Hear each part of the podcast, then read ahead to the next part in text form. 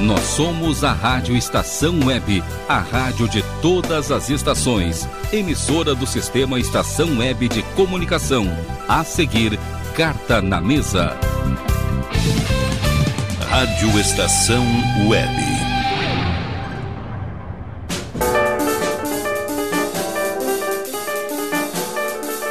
Carta na Mesa.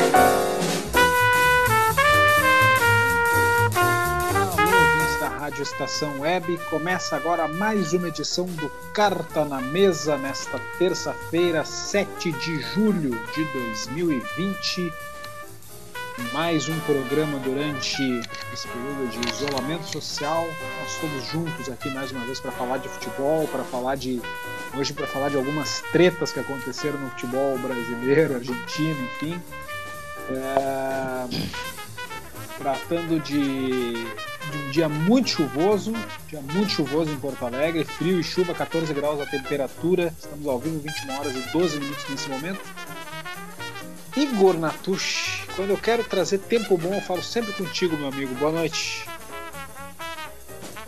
Boa noite, Vicente. Boa noite, colegas de Carta na Mesa, ouvintes da Rádio Estação Web.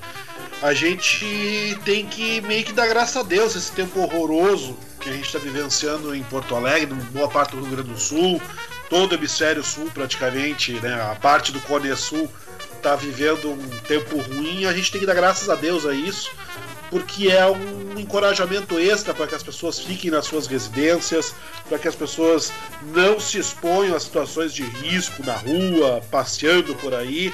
Eu acho que auxilia no sentido a gente manter o distanciamento social que é necessário nesse momento para que a gente consiga lutar e enfrentar esse horror dessa pandemia. Então, eu proponho ao ouvinte e ao ouvinte que estão chateados, meio de mau humor com a chuvarada, com o tempo ruim que deve permanecer, pelo menos em Porto Alegre, durante o dia de amanhã, que tente reverter um pouco essa visão e pensar nisso como um convite para, de fato, cuidar de si, cuidar dos seus e que a gente espera daqui a algumas semanas colher os frutos com a diminuição de casos de Covid-19 em Porto Alegre e no Rio Grande do Sul. É por isso que eu sempre, quando preciso de boas notícias, eu falo com o Igor Natucci. Está sempre uma visão clara, assim, de uma maneira impressionantemente positiva das coisas, mesmo nesse período tão complicado. É, Marcos Bernaula, boa noite. Como é que tá em Córdoba aí, meu amigo? Buenas noches, Vicente. Boa noite a todos vocês aí no do Carta, em Porto Alegre, nossos queridos ouvintes. Sempre agradeço de novo pela participação nesse programa tão especial, de fazer rádio com vocês. É, aqui está frio, né? Frio, é, já se entrego assim, frio desde. Bom, teve um, um, no final de semana um pouquinho aí de, de sol, muita gente na rua. Aqui em Córdoba é, temos poucos casos de, de, de Covid-19, mas mas a gente está tomando assim com é, muita liberdade, né? Então aí eu, eu fico um pouco, um pouco é, curioso, porque é, parece que tudo vai voltando à, à normalidade, sim, é uma normalidade nova, mas e, e, aí os números na capital, em Grande Buenos Aires, seguem subindo, então aí a gente está um pouquinho preocupado com que possa ter alguma, alguma subida que a gente não quer de, dessa doença, né? Então, pelo menos aqui, falando de futebol, não, não temos futebol aqui na Argentina, por, por sorte, né? Então aí a gente fala com vocês que é sempre lindo. Marcos Almeida Pfeiffer, como é que tá no feijãozinho com farofa, meu amigo? Boa noite. Boa noite, Vicente, boa noite. É, aos amigos, colegas da mesa aí, Rogério Barbosa, os queridos ouvintes, queridas ouvintes aí, Rio Grande do Sul, todo o Brasil, até pela, pela América do Sul aí nos acompanhando. Feijãozinho maravilhoso, feijãozinho brasileiro, que é a farofinha ali, uma pimentinha mineira por cima ali para dar um toque ali, um arrozinho. É uma, uma também uma grande é, estímulo para ficar em casa. Né? Então, e para a gente saborear essa um pouquinho, né, da, da, trazer essa, essa alegria interna aí e que a gente, com esse frio, com essa chuva, que como disse o Igor Natush, que é mais, tá, tá, tá sendo muito bom para ainda dar mais uma um estímulo, né? Para aquela forçada mesmo para o pessoal ficar em casa. Mas, claro que a gente, no pensamento, está sonhando com aquela. Daqui a pouco numa praia do Nordeste lá, é, uma, uma vila de pescadores, é, de short ali, com, a, com as havaianas ali, a camisa do Bahia, é, podendo olhar para o mar aí. São essas coisas, essa perspectiva de futuro e que, com já com a vacina, com a segurança maior entre as pessoas, as pessoas mais de, de uma forma mais tranquila, podendo voltar ao, ao, convívio, né, e ressignificar muita coisa quando esse convívio retornar assim, de uma forma gradual e mais segura, muito o quanto de significado a gente não foi colhendo nesse tempo, né, de estarmos buscar uma buscar uma convivência melhor, né, ouvir aquela música e cantar com aquela, aqueles amigos, com aquelas amigas, algo diferente, cantar aquele samba que a gente quer cantar juntos, e vai ser algo muito bonito, algo de um coração muito, muito forte, quando isso é, as pessoas puderem se reencontrar. Até lá, a gente vai ficando em casa e vai falando de futebol e vamos falando de pauta que tem pauta boa aí com o Hudson Nogueira essa noite. É, Marcos, tomara, olha, tudo que tu falou aí, mais pura verdade, né? Tomara que a gente possa aprender com esse período todo e que o convívio depois certamente vai ser ainda melhor, né? Se Deus quiser. Hudson Nogueira, vamos virar a mesa, meu amigo. Boa noite. Boa noite, meus queridos amigos do Carta, nossos prezados ouvintes. Mestre Rogério Barbosa, sempre na técnica. É, olha, o assunto de hoje promete, hein? Mas eu, eu quero fazer uma, uma pequena é, colocação quanto ao comentário do nosso amigo Marcos Almeida Fife, que não é um comentário, já começa torturando. Né? Fala em feijão, feijão caseiro com arroz, farofinha, pimenta mineira, litoral baiano, Dorival Caymmi, mas que isso, Marcos? É, é, Como é que você é capaz de torturar é, é, os colegas de, de carta na mesa, os nossos ouvintes, com essa umidade de 419%? Foi a última vez que eu olhei e estava isso é que faz aí fora. Pois o bem, amigos. É a bruta flor do cruzeiro, né? Eu, eu, confesso a vocês que, que andavam um pouco amargo, né, no, no, umas horas antes do programa, lendo notícias, é, é, recorrências do final de semana, mas a, a ouvir a, a, voz dos amigos, a boa energia que são transmitidas pelas ondas da Rádio Estação Web, eu mudei um pouco o humor. E o programa de hoje promete, promete. Muito Teremos bom. surpresas, hein? Não, terei, não terá quiz, mas terá surpresas. Maravilha. Ó, eu tenho mais um amigo que vai falar que entrou agora na linha, o Lourenço Fonseca. Boa noite, Lourenço. Boa noite. Uma alegria estar com os amigos. Amigo não, né, Vicente? Somos irmãos, na verdade, né? É, no meu, nosso caso especificamente, sim, né? Mas eu, eu, eu sempre digo, né? Eu acho que feliz é o homem que, como eu, pode ter amigos para chamar de irmão e um irmão para chamar de amigo. É verdade. É verdade, é verdade. E aqui todos acho que temos esse sentimento um pelo outro, né? Felizmente, não. Uma mesa aí com não, muita fraternidade, uma mesa virtual com muita fraternidade, né? Uma fraternidade que, que transcende estados e agora até país, né? Recentemente nós estamos aí de novo com. Recentemente não, né? Estamos com o retorno também do, do Marcos, que representa muito bem os nossos irmãos. E, enfim, e claro, tudo isso com um, um, amor em comum, que é a Copa de 94, que é o nosso tema principal do Carta Mesa, praticamente sempre. Que maravilha. Porém, hoje nós não vamos falar de Copa de 94. Embora é sempre tenha algum momento do programa onde ela é citada, porque, enfim, é como tu, tu falar de, de, de, religião sem citar a Bíblia, né? Praticamente impossível. Mas a é, gente é, exatamente hoje, né? Eu acho que é exatamente isso, né? Uh, na verdade, hoje nós vamos tratar de, de momentos não tão fraternais. Né? Nós estamos falando, um programa começou com muito amor, muito carinho entre os componentes, enfim, mas hoje nós vamos tratar de um assunto que nunca, nunca antes na história desse programa foi tratado, que é virada de mesa. Porque nós, há muitos anos no futebol brasileiro, nós não vemos uma virada de mesa que coloque o, o futebol nacional de pernas para o ar, assim, Uh, o programa começou em 2008, já são 12 anos, então, que nós temos aí uma certa estabilidade em termos de regulamentos, principalmente do Campeonato Brasileiro. Pois é, Vicente, vamos, vamos, quem sabe a gente começa só pra, situando para quem eventualmente não sabe o que, que é uma virada de mesa. Eu ia chegar aí, eu ia chegar aí. A virada de mesa para os ouvintes que não conhecem, principalmente para os nossos ouvintes argentinos, talvez não estejam entendendo muito bem a tradução. É o momento claro, claro. em que tu. Uh, não, o Marcos eu tenho certeza que entende, mas, uh, enfim, nós temos ouvintes em toda a Argentina, Marcos. Em toda a América Latina. E, e, e, provavelmente muitos dos nossos vizinhos foram mais organizados no futebol do que nós fomos nos anos 70, 80 e 90. Né? A virada de mesa significa tu mudar o, as regras do jogo depois que o jogo terminou, principalmente. Ou no caso do futebol brasileiro, durante. Né? Campeonatos que começam com prevendo dois rebaixados e no fim, porque um clube grande caiu, não, não caiu ninguém. Uh, número de participantes que aumenta em meio à competição para tu incluir um ou outro. Enfim, nós temos diversas histórias na história do futebol brasileiro uh, de viradas de mesa, né, que é o termo uh, pejorativo que se chama esse tipo de mudança de regra. E vai ser um programa, vai ser pouco para tratar disso. Nós vamos precisar provavelmente de dois. Né? A gente estava conversando hoje no grupo aí para os ouvintes que, uh, como curiosidade para os ouvintes, temos aí pelo menos duas viradas de mesa para tratar hoje. Elas são inesgotáveis, né, em termos de assuntos na época em que elas ocorreram, tomaram semanas e semanas de discussões em todos os programas esportivos do país. Uh, e é um assunto que, enfim, envolve principalmente pouco futebol dentro de campo e muita coisa fora do, do campo e no tribunal, enfim. Uh, não sei se o, Hudson tem alguma coisa a comentar antes, porque ele é sempre o nosso o, Hudson é o nosso barista, digamos assim, dos assuntos, né? O nosso. Como é que é aquele cara do que, que organiza exposições no museu, que me faltou o termo agora? É o curador. curador. O Hudson é o curador, curador mas que grande.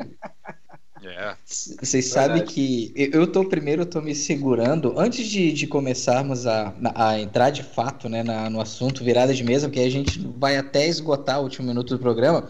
Eu só quero lembrar para vocês, lembrar é, a vocês que eu sei exatamente o que todos vocês, sobretudo os colegas brasileiros da mesa, faziam há exatos 22 anos, no dia 7 de julho de 1998.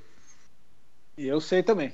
Eu sei. É, num dia, inclusive, chuvoso, é, pouco frio, mas chuvoso e com muita umidade em Porto Alegre. Como claro, sempre. o que vocês faziam em Porto Alegre? Ainda nesse exato momento estávamos todos extasiados, porque ninguém acreditava no que tinha ocorrido antes, algumas horas antes. Por favor, Vicente. Me, é... Olha, foi um dos maiores jogos que eu vi na minha vida, né? Não foi na Copa de 94, foi Copa de 98, Exatamente. Brasil e Holanda, semifinal. Ah, é isso aí. Cláudio André Tafarel pegando dois pênaltis com o uniforme que, na minha modesta opinião, é o mais bonito que um goleiro da seleção brasileira já teve. Aquele verde brilhoso, era uma coisa maravilhosa. E foi um jogo incrível, né? Foi um jogo maravilhoso, um dos melhores jogos da história das Copas do Mundo, sem dúvida, né? Oh, por isso eu lembrei, porque para mim também ele tá na lista o melhor jogo de Copa do Mundo que eu tive a oportunidade de assistir. Inclusive, um a um, é, digamos que foi um placar magro, né? com a, as atuações que para mim a, Holanda era a melhor seleção daquela Copa, um dos melhores times, das seleções que eu vi jogar em Copa do Mundo. Sem, sem importar qual Copa tu diz isso. É, qual? sempre a Holanda.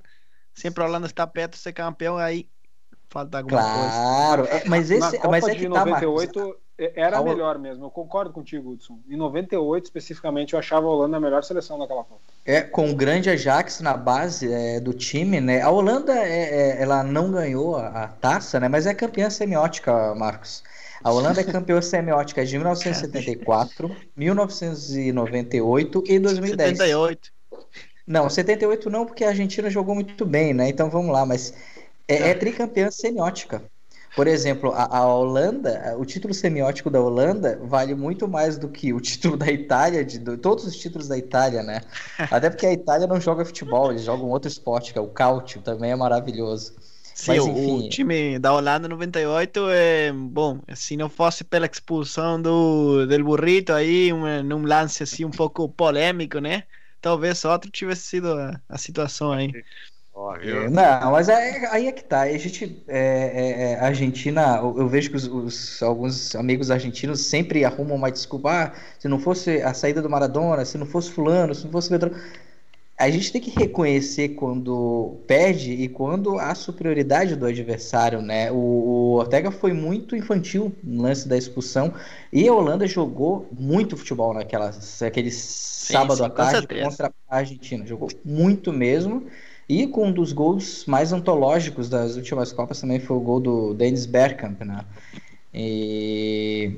Mas enfim, acabou não levando a Copa, mas para mim de longe era o melhor time um dos melhores que eu vi atuar em Copa do Mundo. Era essa, a pequena grande ressalva. E a Holanda não foi para aquela final porque o Brasil fez o seu melhor jogo na Copa justamente contra a Holanda, né? Exato. Mas era um time que tinha individualidades muito boas também, mas era muito bagunçado. E a Holanda não, era um time bem certinho, era um time realmente era impressionante, assim. Jogava muito mesmo.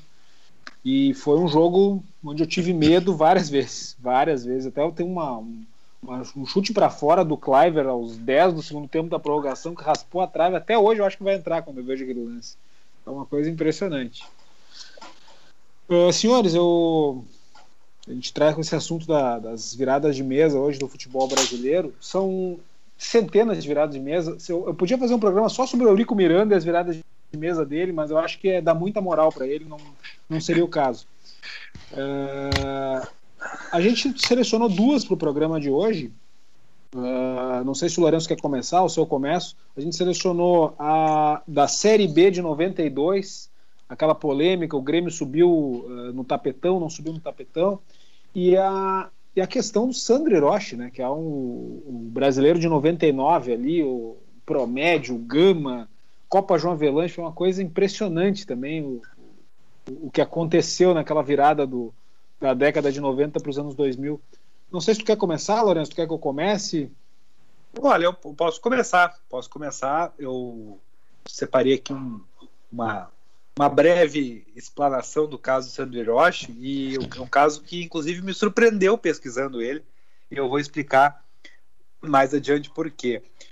O Sandro Hiroshi, na verdade, o Sandro, quem é o Sandro Hiroshi? Né? Um jogador que quem, quem tem mais de 27, 28 anos e gosta de futebol com certeza associa o Sandro Hiroshi a esse evento em 1999. Era um atacante do São Paulo, um jogador novo, jovem na época de São Paulo. Não tão jovem quanto dizia ser, mas era um jogador jovem na época. E... Aí que tá a raiz de tudo, né? É, exatamente. O Sandro Hiroshi, o caso é que ele foi, ele foi, ao longo do campeonato, descoberto que ele era um gato o que, que é um gato? Também é outro termo, assim como virada de mesa, é um termo que é do futebol brasileiro. O gato é aquele jogador que mente a idade por meio de uma falsificação de documento. Geralmente é muito comum isso em começo de carreira, para o garoto conseguir entrar numa categoria abaixo da sua idade, se um jogador um pouco mais velho, quer entrar numa categoria mais nova. Então o guri tem 16 anos, entra no sub-15 ou sub-14 por um, com um documento falsificado. O Sandro Hiroshi, então, se descobriu, era o atacante de São Paulo, se descobriu que no começo da sua carreira. Oi? Era do São Paulo, Sandro Hiroshi? Eu não, não, não lembrava. Sim, veio do Rio Branco de Americana. É. Era bem promissor o Sandro Hiroshi, ele tinha feito um paulistão muito bom, né? E aí o São Paulo contratou. Exatamente. O Sandro Hiroshi, ele então, ele fez o campeonato no Rio Branco, o São Paulo contrata ele em 99 mesmo. E o time de origem dele é o Tocantinópolis, né, do estado de Tocantins. Uh, o, que é, o que é curioso é o, o, que me surpreendeu é o seguinte: essa história de o Sandro ser gato e ser um jogador então com uma, com uma questão uh, até criminal envolvida, enfim, de declaração de, mas não foi isso que tirou os pontos do São Paulo. Eu não chegava a lembrar disso, porque o Sandro jogou vários jogos naquele campeonato e, e, e, então se o São Paulo fosse perder pontos, teria perdido pontos em muito mais jogos.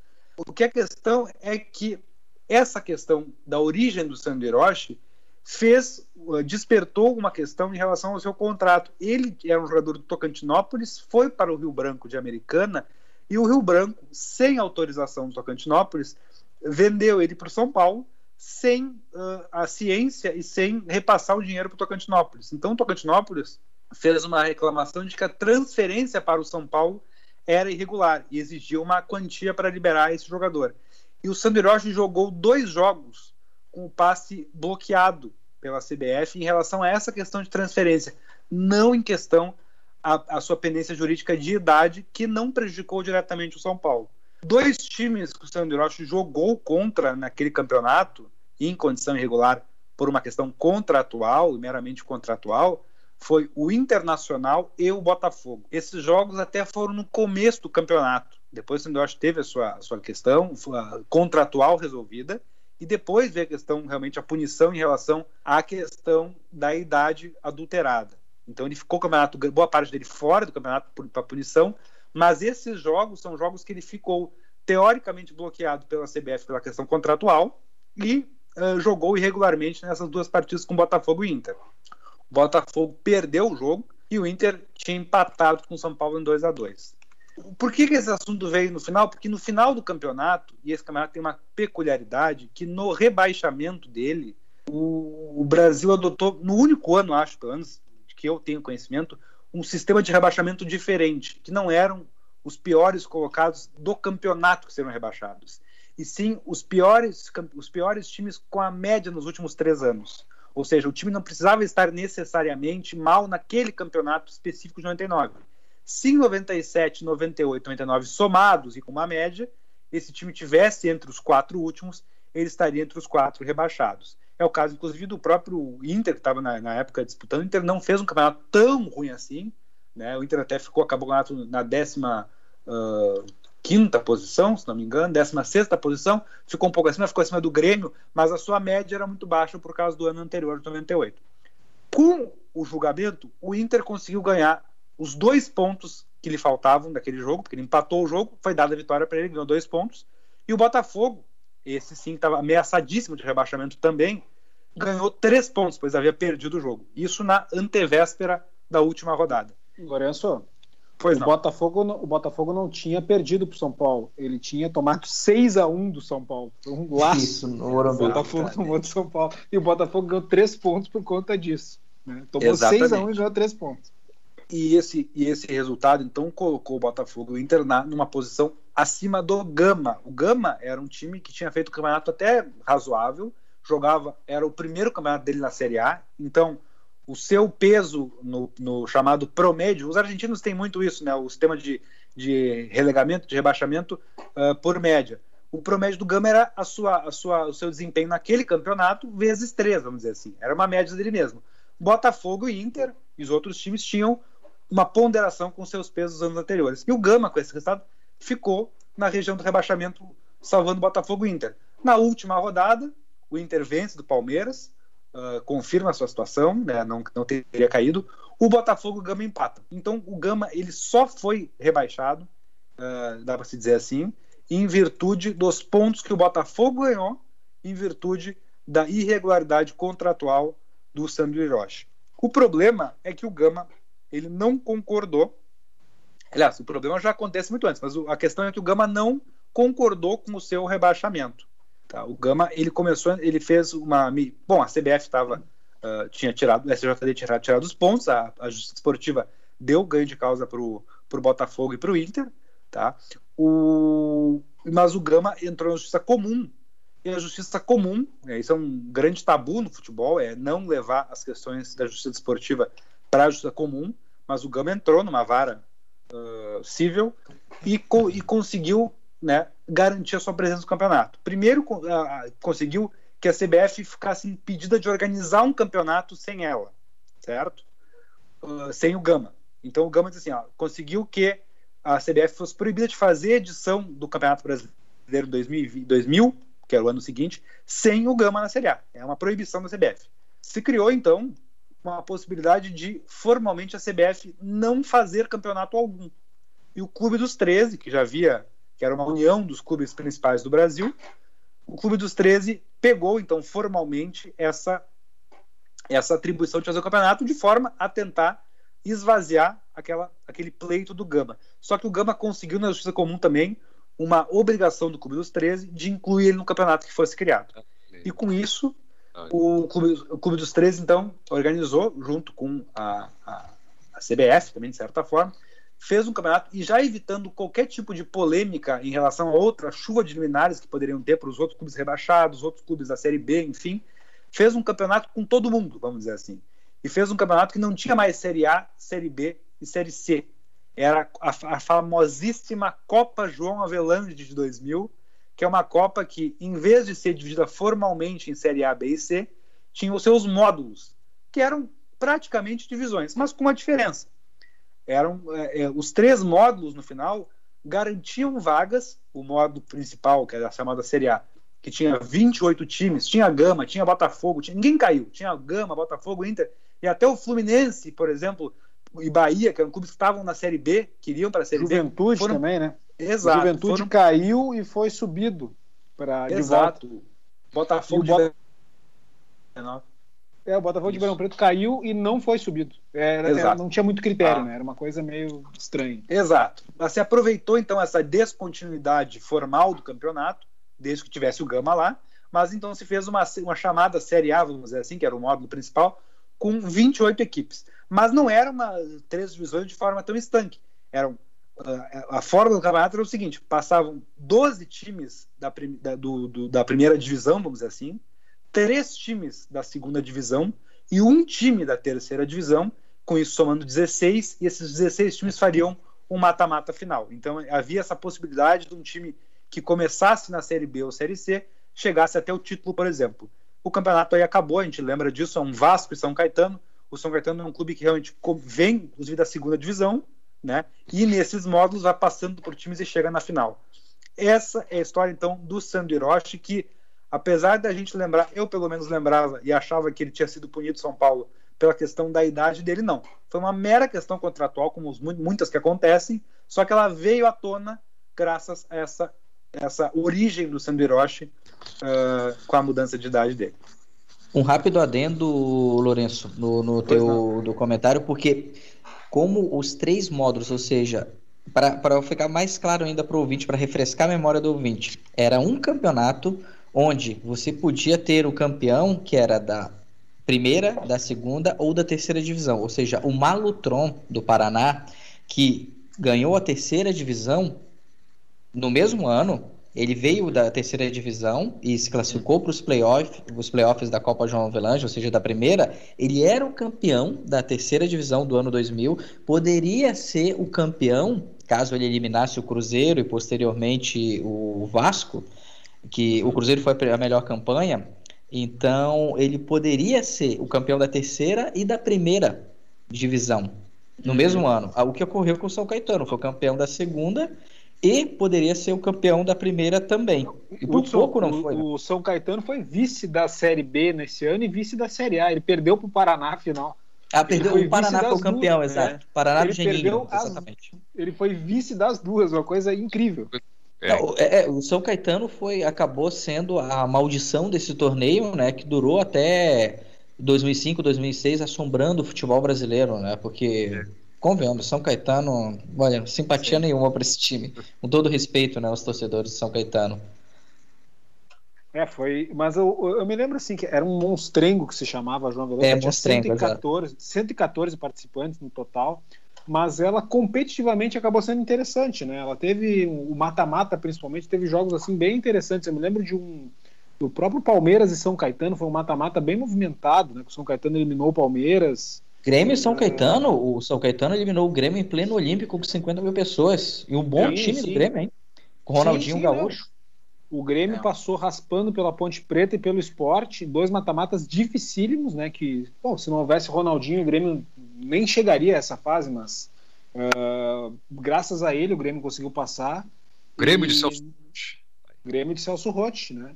E o São Caetano eliminou o Grêmio com total autoridade, ganhou os dois jogos e, e, e ainda teve outra questão nesse brasileiro, que foi uma euricada no final do campeonato, né? em que o Vasco disputa o jogo, o segundo jogo da final no dia 30 de dezembro de 2000, penúltimo dia do milênio, e o Eurico Miranda bate o pé que o jogo tinha que ser em São Januário, não no Maracanã. O São Januário fica super lotado, bota 40 mil pessoas no estádio que cabem 30. E aí as arquibancadas, enfim, desabam, o pessoal invade campo e Olha. o jogo tem que ser adiado por duas semanas, aí sim no Maracanã, eh, e, e já disputado no ano de 2001. Né? Foi a última vez que o brasileiro teve um campeão eh, no ano seguinte ao que o campeonato começa, algo que nós vamos ver esse ano, né? já que o campeonato deve começar agora em agosto e terminar só em fevereiro. Pequeno detalhe, o Eurico Miranda ordenou que algum funcionário do Vasco comprasse um troféu em alguma loja esportiva do Rio e autorizou que o seu time desse a volta olímpica em campo. Ele, ele proclamou o Vasco campeão brasileiro naquele sábado. É verdade. Bem lembrado. É. Bem lembrado. Uma cena que, bom, uma, uma curiosidade, né? O Malutron liderado por um jogador que fez história no Grêmio, que foi o Tcheco, né? Tcheco, exatamente. Estava surgindo no Malutron. Ele estava no Malutron, rapaz. Olha. Malutron. E, e uma cena que comoveu o país era no julgamento o Sandro Hiroshi, né? Então com 20 anos de idade, alegadamente, chorando e sendo consolado pelo seu filho de 16. que barbaridade. Mesmo. É uma brincadeira, Sandro Hiroshi, na verdade. Rogério, chama o intervalo. Não, chama é, com isso, com isso termina o carta na mesa dessa terça-feira. Ele, ele só. Não, a verdade é o seguinte: o Sandro Hiroshi, ele só mentiu. Vou sendo injusto com ele. Ele só mentiu, tô falando sério agora, ele só mentiu um ano, parece, de idade, numa questão lá do sub-15. É uma coisa muito comum no Brasil, é assim, em qualquer lugar do mundo, né?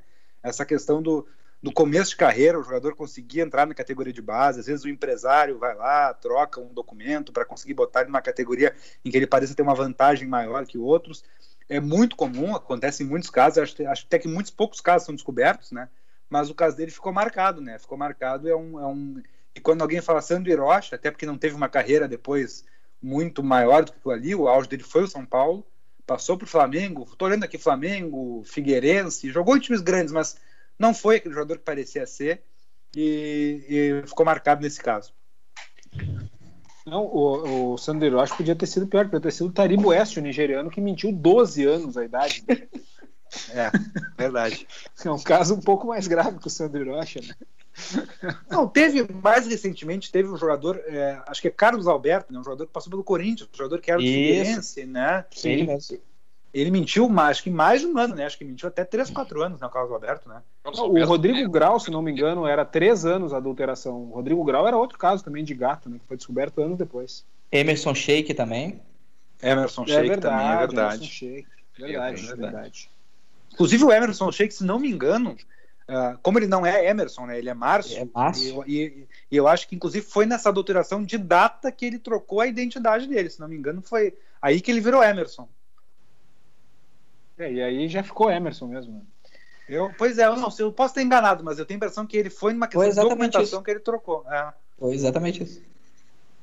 Uh, Igor Natush, tá quietinho aí, eu sei que tu, tu, até disse que talvez não tivesse grandes contribuições a dar nesse assunto, mas eu tenho certeza que tu lembra muito bem dessa história, né, Igor? O que, que te parece isso tudo? Eu, eu não lembrava, por exemplo, que era uma questão do Tocantinópolis estava envolvida nisso. Eu, minha lembrança aquela traição que a memória nos causa me parecia ser uma questão da, da idade mesmo. Não, inclusive eu fiquei silencioso durante esse período porque a, a, a, exploração dos colegas ela tá tão brilhante que eu realmente não tenho o que acrescentar, né? Eu fiquei ouvindo os relatos, todas as informações, várias delas que eu não, não, não tinha recordação. É. Oi, Pfeiffer. Tá delicioso o programa de ouvir os amigos. Não, aí. tá maravilhoso. Eu me tornei um ouvinte. Estou sentado aqui na bancada, né, virtualmente falando, né? Estou sentado aqui virtualmente na bancada e estou me deleitando com as histórias. E eu estava simplesmente enlevado pelo, pela discussão que estava sendo feita aqui. Realmente não tenho muito que acrescentar, só de que eu realmente estava achando muito curioso todos esses detalhes que eu não conhecia. Mas aí eu vou aproveitar que vocês me chamaram, uma coisa que eu ia colocar um pouquinho mais adiante, mas aí eu vou colocar para dar uma giradinha na, na nossa discussão, uma, um papo que eu vi hoje o nosso querido Maurício Brum fazendo no Twitter e achei extremamente interessante a partir de uma colocação dele, né, de, uma, de um dilema dele bastante caro ao, ao, ao torcedor gremista. Né? Por que, que não existem fotos do Grêmio levantando a taça ou dando a volta olímpica com a taça do Brasileirão de 1981. Se vocês pararem para lembrar, não existe. Vocês nunca viram, eu nunca vi, pelo menos. Não, como é que é? é? Não, a taça, a taça de 1981, ah, o Brasileirão de 81 do Grêmio, o Grêmio não tem, não existe foto do Grêmio comemorando com a taça, levantando a taça. Eu vi essa discussão também agora, bem interessante, né? E aí, e aí, vendo essa discussão, a curiosidade uh, vibrante do nosso querido Maurício Abrum, ele acabou depois nos trazendo a explicação. Não existem essas imagens porque não houve a entrega da, da taça. Né? A taça não foi entregue após o jogo. E por que, que ela não foi entregue? Porque havia uma tentativa de virada de mesa do Botafogo, que disputou a semifinal contra o São Paulo e estava alegando que havia problemas na na, no, no, decorrer daquela partida. Pelo que eu vi aqui também era com inscrição de jogadores, mas eu não consegui ver os detalhes, então não vou trazer detalhes que não domino. Mas que o Botafogo estava querendo colocar a decisão do Brasileirão subjúdice. E por, causa de, e por causa disso a CBF não entregou a taça para o Grêmio naquele momento, entregaria posteriormente num amistoso contra o Nacional, que teria até a presença do então, uh, uh, não vou chamar de presidente, o então ditador Figueiredo, e também não foi entregue porque a CBF se confundiu, não trouxe a taça para o Rio Grande do Sul, e no fim das contas o Grêmio acabou recebendo a taça apenas no gabinete. Ou seja, nunca houve essa, essa imagem do Grêmio comemorando o seu título, o primeiro título nacional, porque havia o risco de se ter uma viada de mesa no Campeonato Brasileiro e a CBF resolveu esperar. Aí eu resolvi trazer essa historinha, porque eu achei interessante que combinava com o nosso papo aqui.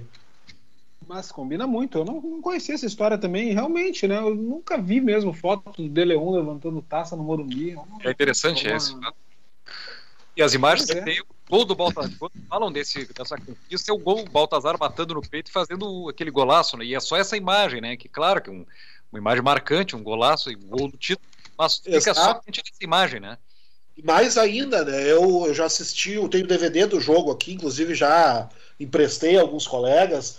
E a transmissão termina logo após o final do jogo, né? Não há nem o pós-jogo, né? Então, realmente não, não há imagem disso porque isso não aconteceu. E eu também não fazia a menor ideia agradeço ao grande Maurício Brum, nosso querido amigo, que por sua curiosidade, por um comentário ah, quase aleatório nas redes sociais, acabou trazendo uma história muito interessante do Grêmio e mostra como o, o, o, trajeto de títulos nacionais e internacionais do Grêmio já praticamente começa sobre uma ameaça de virada de mesa. É verdade. Aliás, é, era muito comum nessa época, né? Uh, se a gente for pegar o Campeonato Brasileiro das, das, da era mais recente, de 2003 para cá, com essa fórmula de pontos corridos, o primeiro ano dos pontos corridos é um festival de asterisco na tabela. O tal time perdeu oito pontos por inscrição irregular, outro time perdeu não sei o quê. Só não teve virada de mesa mesmo porque o campeonato não, não tinha uma final né, para ser disputada. Porque provavelmente se tivesse segunda fase, enfim, esse tipo de coisa de tu classificar para uma fase seguinte, como o Botafogo estava alegando nesse caso de 81, ele paralisa o campeonato, né? Ele tem o mata-mata tem um pouco esse problema, né? Porque assim, pô, como assim, tu vai botar, tu vai botar oito times na segunda fase, não vai me colocar se eu fui injustiçado aqui. E esse... dezenas de viradas de mesa no Brasil ocorreram por causa disso.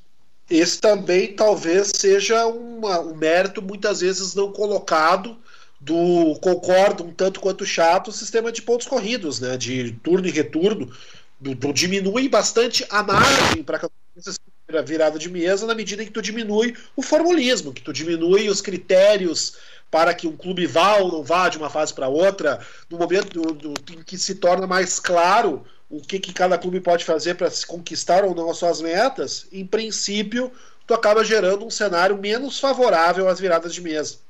É, tu retira pontos, ela, ela fica um pouco mais velada, digamos assim, né? O São é. Caetano perdeu aqueles. Não estou dizendo que é virada de mesa, não vou entrar no mérito da questão, né? Mas o São Caetano ter perdido aqueles 24 pontos por causa da morte do Serginho, uh, a questão da portuguesa de sete anos atrás, de ter sido rebaixada uh, por conta da inscrição irregular do jogador, e aí o Fluminense ficou, que acho que talvez foi a última grande polêmica do futebol brasileiro, digamos assim, que nos anos 90 é, dois... configurou uma virada de mesa, né? Enfim. Só um. um é, em 2016, rápido, rápido... né? O... É, não, é, é impressionante. É, desculpa te cortar, Lourenço. É, a força, a influência dos clubes cariocas é, em tentar ganhar na marra, né, na, na, no tapetão, porque todos eles estão envolvidos em algum episódio. Esse último citado pelo, pelo Vicente, que não só o Fluminense, mas sobretudo o Flamengo, está envolvido diretamente, né, inclusive com Teve Sim, investigações, também. a justiça, que acabou não dando em nada porque a portuguesa, enfim, cedeu e vendeu a sua vaga na Série A. Foi o que aconteceu. Mas só sobre o Maurício Brum, Igor. Que, é, Maurício Brum, gente, que tem um livro sensacional, super recomendado para ah, todos. Ah, muito bem lembrado, muito bem lembrado. Lacante Infame. A história da prisão política no Estádio Nacional do Chile. Um livro essencial para quem é futebolista e para quem acompanha futebol, política, história. Maravilhoso, imperdível, imperdível. O que, que tu estava comentando, Lourenço? Não, que em, uh, em 2016 uh, eh, eu, também teve um episódio que acabou não se concretizando, né? Mas que era a questão do rebaixamento, no caso do Vitor Ramos, né? Que era uma questão também ah, se a transferência verdade. dele teria sido ou não o Internacional, que foi o clube rebaixado e que por isso tinha interesse em tirar os pontos do Vitória, que era o clube do Vitor Ramos no brasileiro, foi, foi, recorreu à FIFA, né? Foi até o Tribunal Arbitral na Suíça como última instância para tentar retirar os pontos do, do Vitória. Eu tenho uma opinião, assim, uma opinião uh, que é o seguinte: eu, eu, eu, claramente eu discordo de práticas casuísticas e, e com pretextos para alterar estado de campo, tá? Mas eu também penso que, que, de, que a questão virada de mesa, tapetão, ficou como qualquer pleito no tribunal futebolístico que queira anular algum jogo, ficou já um termo pejorativo, como se sempre que alguém fosse prejudicado, ou que visse alguma irregularidade e fosse recorrer dos seus direitos, fosse alguém que estivesse eh, burlando o campeonato. Quando, na verdade, às vezes, a irregularidade está em quem a faz. Né? Então, acho que há casos e casos. Né? Acho que o, um caso sendo por exemplo, que é uma questão de contrato, uma questão às vezes um pouco menor, mas tem casos. Uma, um caso que eu considero, e eu não vou atravessar nenhum colega aqui, mas um caso que eu considero que é um caso de difícil solução, mas que ficou na história do, do Brasil como uma infâmia, foi a questão dos 11 jogos anulados em 2005. Eu acho que é um caso extremamente complexo e eu acho uh, que anularam, porque o, o, juiz, né, quem não lembra, o Edilson Pereira de Carvalho, era o juiz deles e se viu que tinha envolvimento dele com, com máfia de apostas, então ele estava agindo de forma uh, não parcial, né, não imparcial. Uh, e eu acho muito complicado, é, é ruim trocar 11 jogos no campeonato, anular 11 jogos, refazer 11 jogos, claro que é. Mas veja, manter um campeonato com 11 jogos em que um juiz comprovadamente entrou em campo para atingir um determinado resultado, ainda que não tenha conseguido em todos os resultados atingir aquele resultado, também é muito complicado. Quer dizer, fica uma, um problema sem solução. Né? Eu, eu, eu, vejo essa questão de forma assim, um pouco mais complexa do que simplesmente assim dizer que é o resultado de campo é sagrado. Eu não concordo com isso. Eu acho que ele é sagrado quando ele é feito dentro da legalidade. Não, há casos e casos. Esse de 2005 aí, ele é. Essa polêmica nunca vai acabar, né? porque isso é uma questão que depende de um pouco de opinião também, né? Não é uma questão Sim. do tipo assim, ah, não atingiu pontuação, então melou o campeonato. Não, é uma questão de, de opinião, se tu tem que anular jogo ou não. Uh, aí já se coloca que o Corinthians teria comprado o campeonato porque tinha uma parceria forte na época, o que eu também acho uma paranoia, assim. Uh, embora eu, enfim, concorde com, com o pleito do Inter de que realmente é uma injustiça tu, tu tirar um título por conta disso, enfim, mas também foi uma, uma, uma anulação antes do campeonato terminar, então o Inter também teve possibilidade de, de, de buscar os pontos. É, é, uma questão muito complexa e que, bom, o Inter chegou a quase a FIFA, né, para pedir a anulação do campeonato e foi recomendado voltar atrás para não perder sua vaga na Libertadores, né? Que no fim das contas foi um bom negócio para o Inter, né? Que ganhou a Libertadores. É. Uh, só antes da, de falar da de 92, o Hudson citou a questão do, dos clubes cariocas, né? Essa coisa de estar tá internalizada um pouco na cultura an antiga do futebol carioca. Eu prefiro pensar assim, pelo menos. Uh, eu me lembro de na última rodada do Campeonato Brasileiro de 96, quando o Fluminense foi rebaixado no campo e no fim das contas acabou não jogando a Série B no ano seguinte. Eu me lembro no debate na Bandeirantes no final daquele dia, o nosso querido canhotinha Gerson, né, que é uhum. muito identificado com o Fluminense e com o Botafogo, dois clubes do Rio, dizendo abertamente que o Fluminense tinha que virar a mesa naquele campeonato. Não pode o Fluminense, um clube da grandeza do Fluminense, jogar a segunda divisão. Isso não existe, o Fluminense tem que virar mesa. Isso faz 25 anos. Né? Me lembro, é, o próprio Eurico Miranda é, fazia, era uma voz que, que dizia muito isso. Não, o Fluminense não vai jogar Fiquem tranquilos. Inclusive, a, a, aquela imagem que, que é, é, é, datada do presidente do Fluminense da época, agora me fugiu o nome, estourando champanhe, comemorando uma, a virada de mesa. Quer dizer, é, é, é a ética, o ethos, nenhum escrúpulo nisso, né? É verdade. E, isso. Sim, desculpa, Marcos.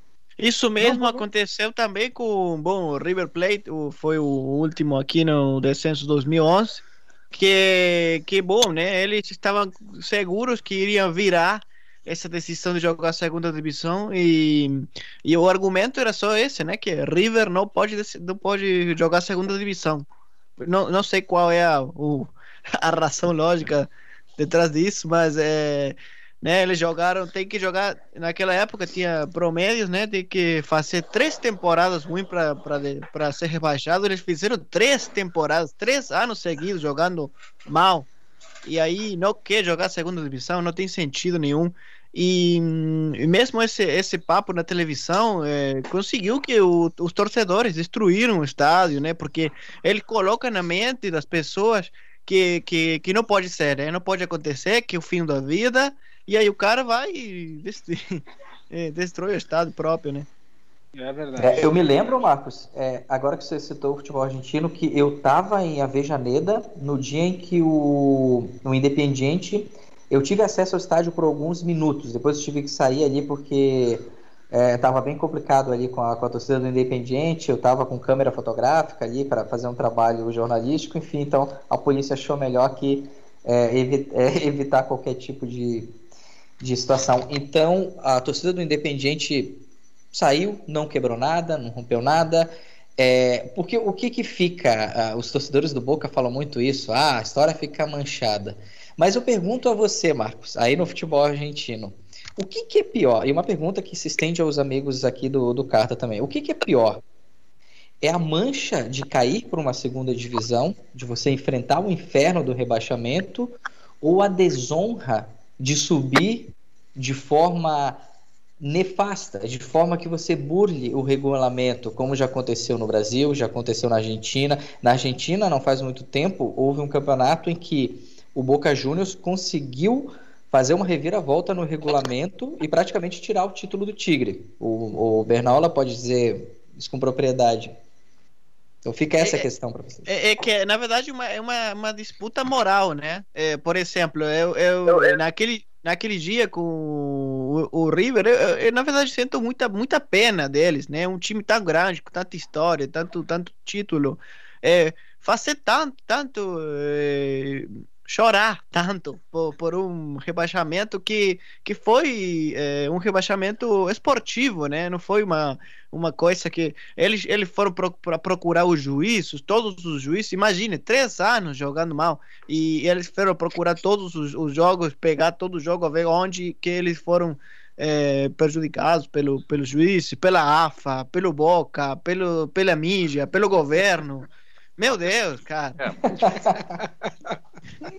A gente conhece, a gente conhece tem casos parecidos. Quando os, os, clubes grandes também têm. Agora, depois se acalmou isso aí, né? Quando os pontos corridos foram mais foram efetivados, e aí os grandes começaram a cair, né?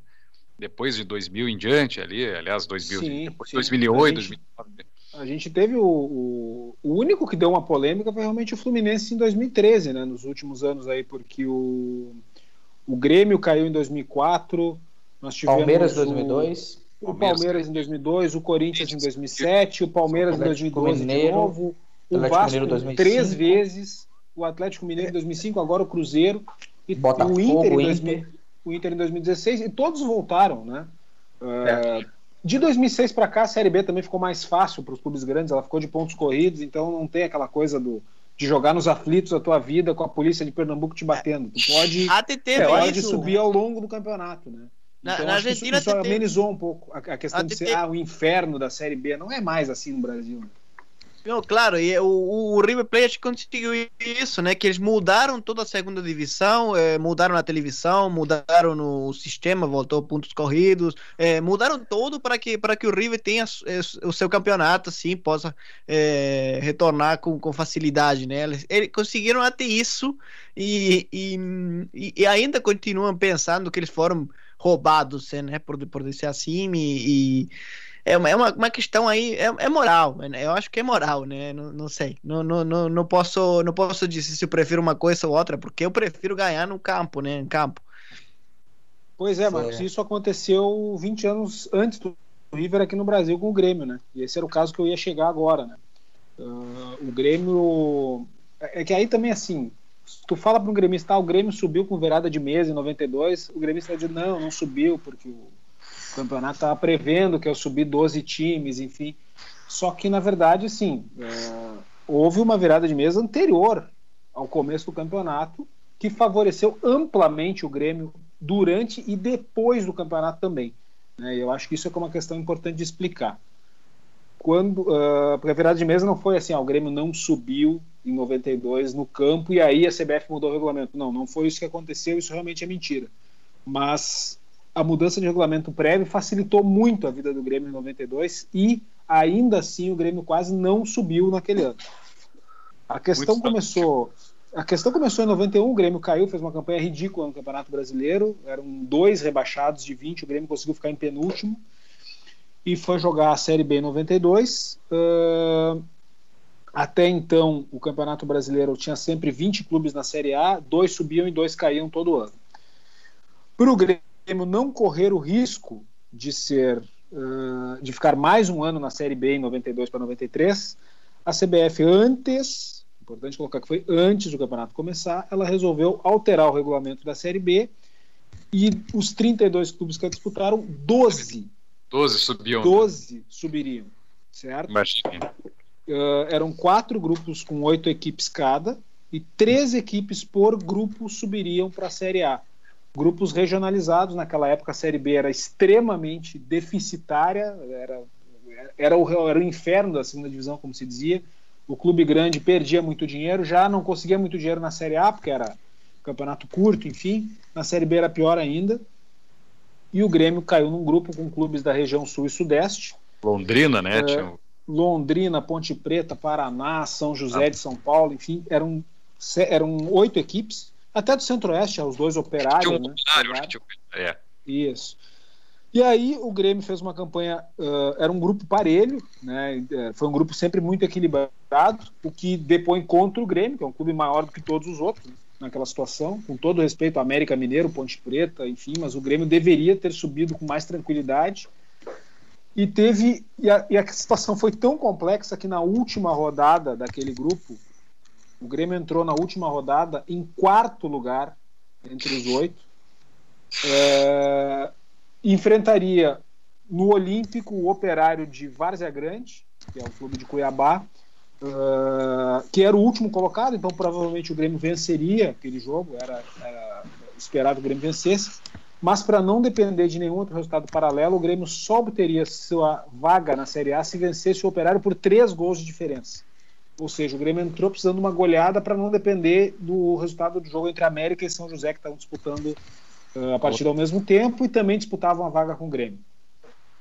Uh, o jogo uh, tinha esse caráter decisivo, e isso é uma prova que os gremistas muito usam, com razão nesse caso, para provar que o regulamento já previa os 12 classificados desde o início. 55 mil pessoas foram olímpico naquela noite e o Grêmio venceu o jogo por um placar que eternizaria todas as dragas do futebol brasileiro. Foi 7 a 1 para o Grêmio aquele jogo. Nossa. Uh, e 7 a 1 o Grêmio precisava de 3 gols de diferença e nada mais simbólico que ganhar um jogo de 7 a 1 numa situação dessa. O Grêmio venceu o Operário e conseguiu subir para a Série A. Deve ter um jogo aí na, na, nos, nos, nas redes sociais, se o pessoal tiver interesse de assistir Grêmio Operário de Várzea Grande, de 92, está aí a dica aí para esse eu nunca mas... achei. Eu nunca mas, achei. Esse vídeo é impossível de achar. Eu nunca achei os gols desse jogo. É, é, porque não era transmitida a Série B naquele, naquele primeiro momento. Ela foi transmitida depois que a Bandeirantes comprou os direitos. Uh, pelas mas enfim. esportiva do Rio Grande do Sul. E, e o, Grêmio, o, o, Londrina tinha um grande centroavante chamado Marco Severo, era o algoz do Grêmio aí. E depois o Grêmio foi contra... contratado pelo Grêmio. Que maravilha. Grandes lances. E, e, não, e esse jogo, na, na, verdade, assim, a polêmica toda que se instaura em relação à virada de mesa ou não é o, é que é o conceito de virada de mesa de tu dizer que foi mudado depois do campeonato começar ou antes. Na verdade, para mim, foi uma virada de mesa antes do campeonato começar e não tem nenhuma explicação a CBF mudar o regulamento antes da competição só porque o Grêmio estava disputando. Né? É como aconteceu com o River Plate em 2012 na Argentina. Mesma coisa. Exatamente a mesma coisa. Uh, mas é. sim, foi, foi, uma mudança anterior ao campeonato começar. Acho que o Igor lembra muito bem disso também, né, Igor? Exatamente. Esse jogo, esse jogo cooperário, ele tinha sim um caráter decisivo uh, e de subida do Grêmio para a Série A ou não. Né? Isso, é isso, é a prova de que realmente foi anterior, mas não tem sentido, né, Igor, mudar o, o regulamento antes da competição, né? Não, é, eu concordo completamente contigo, Vicente. O, me parece que muito, muito da discussão que se estabeleceu em torno desse, desse primeiro rebaixamento do Grêmio vem de uma, de uma certa, com todo respeito às pessoas, uma certa ignorância com relação ao que aconteceu naquele campeonato. Porque efetivamente o campeonato começou desde o primeiro momento deixando muito claro que seriam 12 clubes que subiriam, que se criaria o módulo amarelo, azul e branco, que teríamos quatro módulos paralelos acontecendo no ano seguinte. Então não, é, não havia. Não foi como se ah, o Grêmio não vai conseguir subir, então nós vamos inventar que agora sobe 12. Isso realmente nunca aconteceu e quem coloca esse tipo de coisa é porque não conhece as circunstâncias que aconteceu em 1992. Agora também não dá para dizer que não houve virada de mesa, né? Porque um campeonato no qual subiam dois, aí no ano seguinte sobe 12, é evidente que tem alguma é. coisa sendo feita aí, né? Garantia aí o. Posso eu... ler o, o, chefe, o, depois o comandante autoriza aí que, que a gente que eu leia a escalação de Grêmio e Operário? Eu é, autorizo, eu mas só deixa eu concluir, Marcos, o seguinte, para não perder a linha de raciocínio. Eu autorizo, eu, eu vou deixar tu cometer esse, esse assassinato aqui. Eu sei, eu sei que é doloroso. Uh, nesse dia, tá? Mas. não, só para não perder a linha de raciocínio. Existe uma outra questão também que, é, uh, que, se coloca muito. O Grêmio terminou em nono lugar na Série B de 92 e por é isso verdade. a CBF aumentou para 12. Uh, essa é, é uma outra questão. Isso é uma outra questão, tá? Uh, o Grêmio subiu no campo. se houve mudança de regulamento ou não, ok, eu também acho que é um absurdo mudar, mas nunca subiu por causa do tapetão. O Grêmio subiu no campo de acordo com o regulamento estabelecido antes. Por que, que o Grêmio ficou em nono lugar naquele ano? Uh, esses 12 clubes se enfrentariam no mata-mata e aí uh, restariam seis e seriam dois triangulares e a partir daí seria definidos os finalistas daquela competição. É o Grêmio teria que enfrentar o Remo nesse mata-mata. Pela colocação, o Grêmio teria que enfrentar o Remo, que foi o campeão de um outro grupo. Outros confrontos entre clubes do Sul e do Norte estavam previstos e uh, os clubes entraram uh, com um pedido para a CBF para que não fosse disputado dessa forma durante o campeonato. Essa foi uma mudança de regulamento durante o campeonato, quando já estavam definidos os clubes que subiriam. Como já não interessava mais, a CBF cedeu, né, não interessava mais para termos de promoção, a CBF cedeu e criou três grupos regionalizados de quatro clubes, em que o Grêmio enfrentou Criciúma, Curitiba e Paraná, Uh, e nesses, nesses três grupos, daí sim, sairiam dois clubes de cada grupo para formar esses seis da fase final. Durante uh, a realização desses grupos, a CBF resolveu, para ficar mais parelho matematicamente, subir oito dos doze para a fase final, certo? O Grêmio foi um dos melhores terceiros colocados e teria direito a, a jogar a fase seguinte da Série B e abriu mão disso para é não ter mais problemas financeiros, já estava mal dinheiro, para não ter mais problemas financeiros, o Grêmio abriu mão desse direito e cedeu ele ao Santa Cruz. O Grêmio provavelmente teria sido o oitavo colocado uh, até então e jogaria a fase seguinte com chance de ser campeão, inclusive. Poderia, não, isso, né, se isso é algo isso é algo que eu posso acrescentar, porque embora fosse novo na época, eu tinha entre de 11 a 12 anos de idade, né? Então, certamente não tem uma memória tão uh, elaborada quanto a isso, é uma memória um pouco mais residual. Mas eu estava muito interessado em futebol já naquela época, acompanhava bastante o que estava acontecendo. E a impressão nítida que se tinha naquele momento é que a partir do momento que o Grêmio meteu o 7 a 1 no Operário de Varza Grande garantiu a sua vaga para a primeira divisão no ano seguinte, o Grêmio desistiu do campeonato. O Grêmio já não tinha mais interesse na disputa da Série B, não queria mais jogar a segunda né? E, e, tanto que jogou essa fase do, do, desses três quadrangulares, conseguiu a classificação, mas com uma campanha muito longe do brilhante.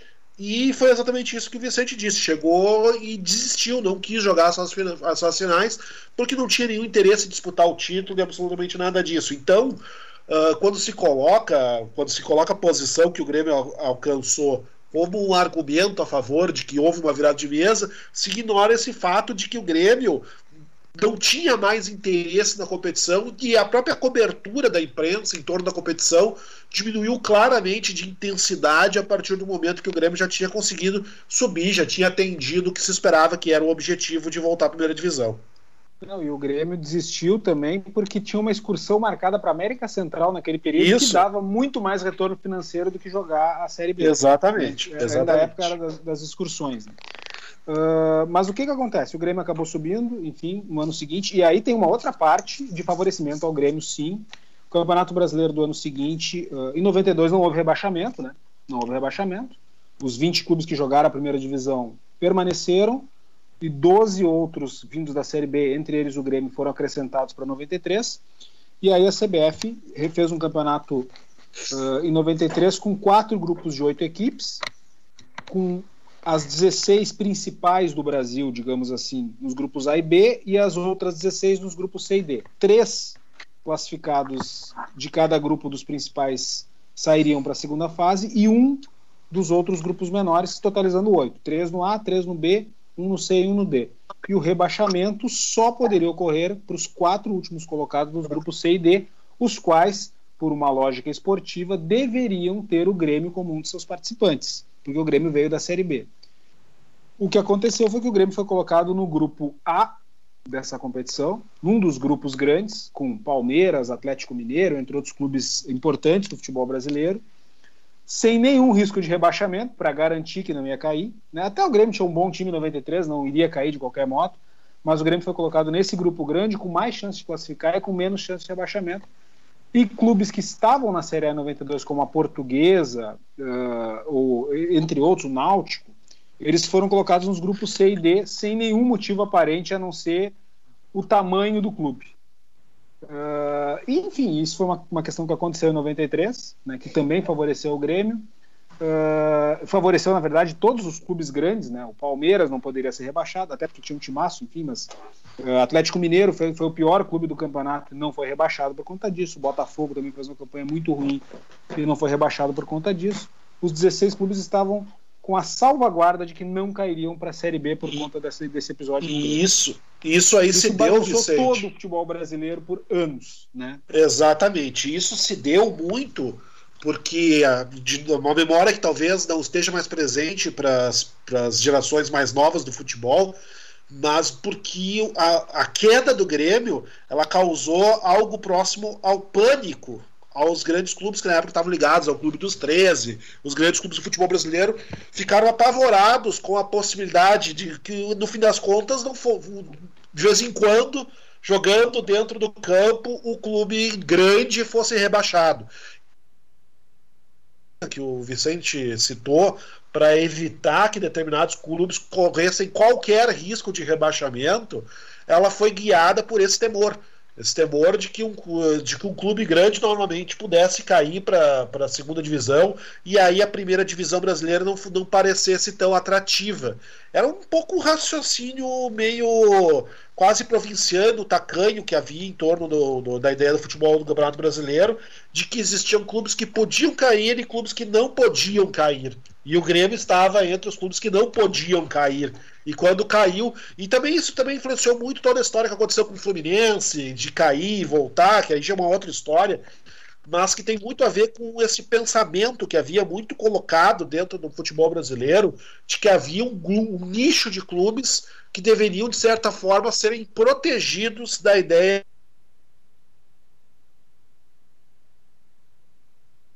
seria uma tragédia e não estava na função deles caírem. Felizmente, nos livramos dessa, dessa espécie de raciocínio subjetivo que muitas vezes colocava o, o lado esportivo lá dentro do campo em segundo plano. Muito bem, pessoal, a gente tem que encerrar o programa, já é 10 e 14 da noite. Uh, a gente iria facilmente até 10 e meia aqui se tivéssemos tempo, porque. É uma... Pode continuar no programa que vem. Acho que falar do Fluminense 96, por exemplo, é uma coisa importante né? Uh, aquela origem de 87 também, com o Brasileiro de 86, acho que são episódios importantes da gente resgatar, até para a gente valorizar um pouco o que a gente tem hoje, né? Porque por mais desorganizado que seja o futebol brasileiro, ele já foi bem pior do que é hoje em dia. Uh, Hudson Nogueira, tua saudação final, meu amigo. Um abraço grande para todos vocês abraço especial novamente para o nosso ouvinte fiel, Sebastião Cataldo, que nos fez uma provocação, aí vai ficar para o próximo final de semana, para o pro programa da próxima semana. E, por fim, recomendo a todos a leitura de um texto da revista Piauí, do mês passado, chamado A Morte e a Morte, assinado pelo João Moreira Salles. Abraço, queridos. Abração. Marcos Pfeiffer. Olha, meu amigo, terminar com um pouquinho de poesia, até escrita por mim, foi uma canção que teve um festival de Itajaí para recolher é, verbas para os artistas de lá, né? Faz umas três semanas, quatro semanas.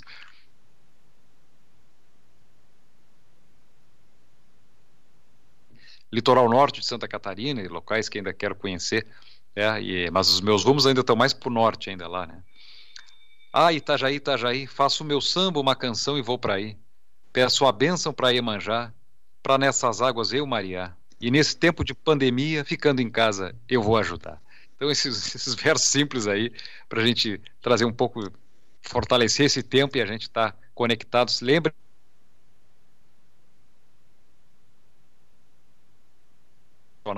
para outra pessoa bastante futebol, assistam os repositórios aí digitais, relembrem aqueles momentos que te marcaram, escuta uma boa música que te faz bem para a alma aí. Um grande abraço.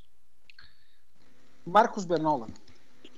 Bom, é, é um pouco tarde já, mas é, é mientras é, eu ouvia vocês, eu é, pensei e lembrei de dois, dois é, nomes, assim, que foram o Carlos Kaiser, né? Um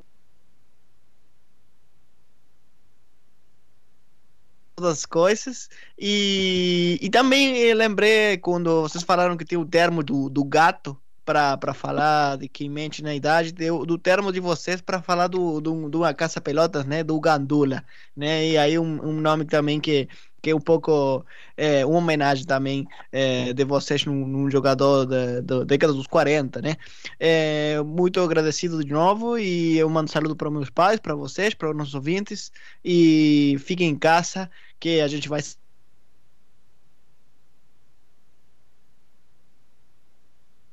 Marcos Bernal, como é que é em espanhol a virada de mesa e como é que é o gato? Tem essa expressão para vocês aí? Não, não, por isso fiquei impressionado. Fico sempre impressionado por, pelos termos de vocês, né? De, de falar algumas coisas com, com seu, seu nome especial, assim. Sim. Bom, pessoal, uh, boa noite. É um, é, um, é um tema realmente gostoso de tratar, eu acho. Um tema que, que tem muito. Eu acho que é um, um tema fascinante. Acho que a gente tem casos e casos, né? Eu tentei fazer essa ponderação hoje para não colocar tudo no mesmo, uh, toda reclamação no mesmo pacote, mas é um tema realmente desafiador.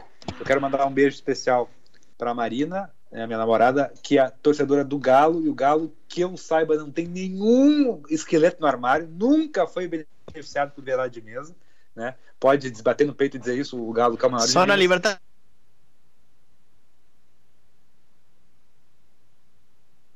Um grande abraço. Não sei do que tá falando. Um grande abraço a todos. Uma boa, uma boa noite e fiquem com Deus. Até a próxima. Igor Natush. Então, me despedi de todos e só para corrigir um pouquinho a informação que eu dei antes no decorrer do programa, a questão do Botafogo com o São Paulo na, no campeonato, na semifinal do Brasileirão de 81, se deu pelo fato de ter tido uma confusão no intervalo do jogo acontecido em São Paulo né, que o, naquele momento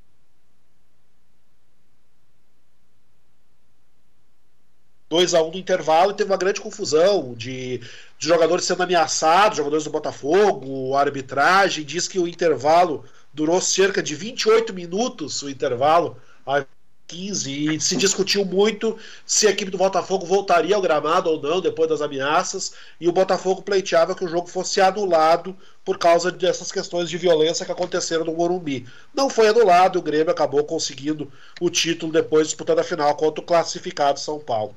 Deixar meu abraço a todos e todas que estão nos ouvindo, aos queridos colegas de bancada, desejar a todos que tenha uma boa semana, que tenha uma semana com bons sentimentos, que tenha uma, uma semana que seja permeada de amor e não de ódio e não de, de rancor. E permanecemos todos, que todos nós permaneçamos em nossas residências, cercados das pessoas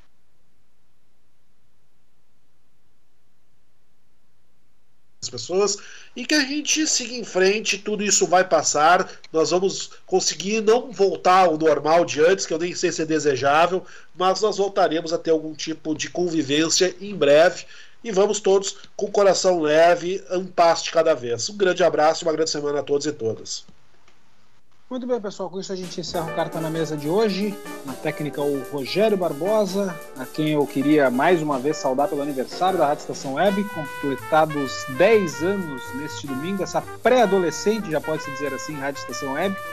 E para nós é uma grande honra poder fazer parte desse, desse corpo de comunicadores. Um abraço e... aí, vou ter que de novo. Ah, abração, Rogério. Abração a todos aí. Paula, toda a turma aí que faz esse. Ricardo Gonça, grande comunicador do sábado, e todos comentadores, é, comunicadores dessa querida emissora. É, e a gente, enfim, faz parte dessa, da, da história da Rádio Estação Web nos últimos sete anos e.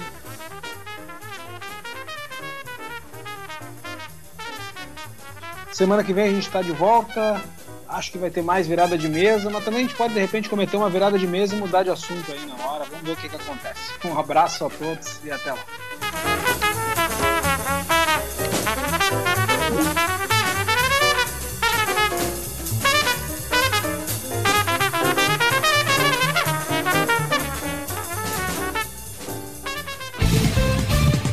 Rádio Estação Web. De manhã e de tarde, o pão sempre quentinho. Tudo é feito com carinho.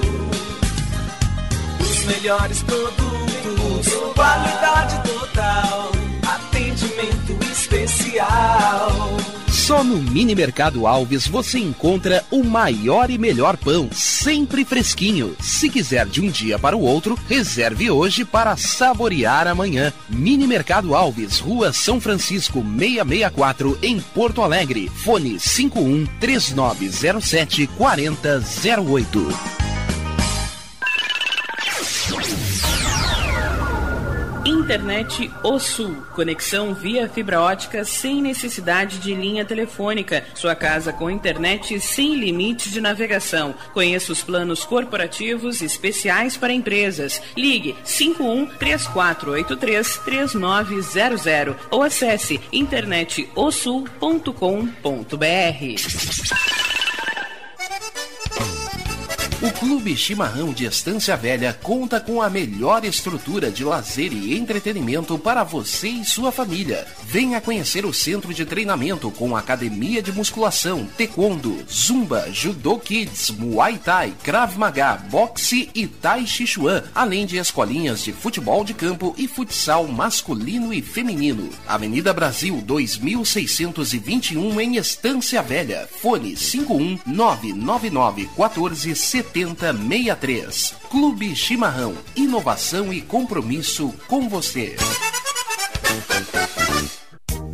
Chega de pagar aluguel, more no que é seu. JF Construções e Reformas oferece a oportunidade que você esperava para construir a sua casa própria. Toda a linha de casas pré-fabricadas e reformas em alvenaria. Conheça as opções para pequenas ou grandes construções e solicite orçamento sem compromisso. JF Construções e Reformas, o caminho certo para dar adeus ao aluguel. Rua Vereadora Olívia Emília Gueder Brum 670 em Palhoça, Santa Catarina. Fones 48 999 27 14 46 ou 991 12 5663.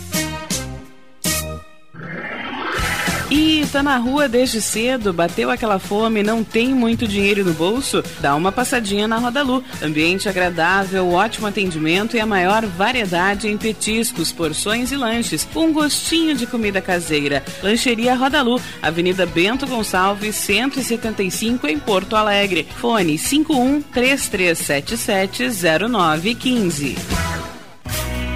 Achados da Jor, o melhor em vestuário, perfumaria e cosméticos, lanches, cestas e kits de produtos autorais e parceiros. Atendimento de segunda a domingo, das 10 da manhã às 7 da noite. Teleentrega pelo fone 51993922037. Achados da Jor, Rua Pandiaca Lógeras 113 em Porto Alegre. Para saber mais, acesse facebook.com barra Achados da Jor. Primavera, verão, outono, inverno. O que você ouve? Estação Web.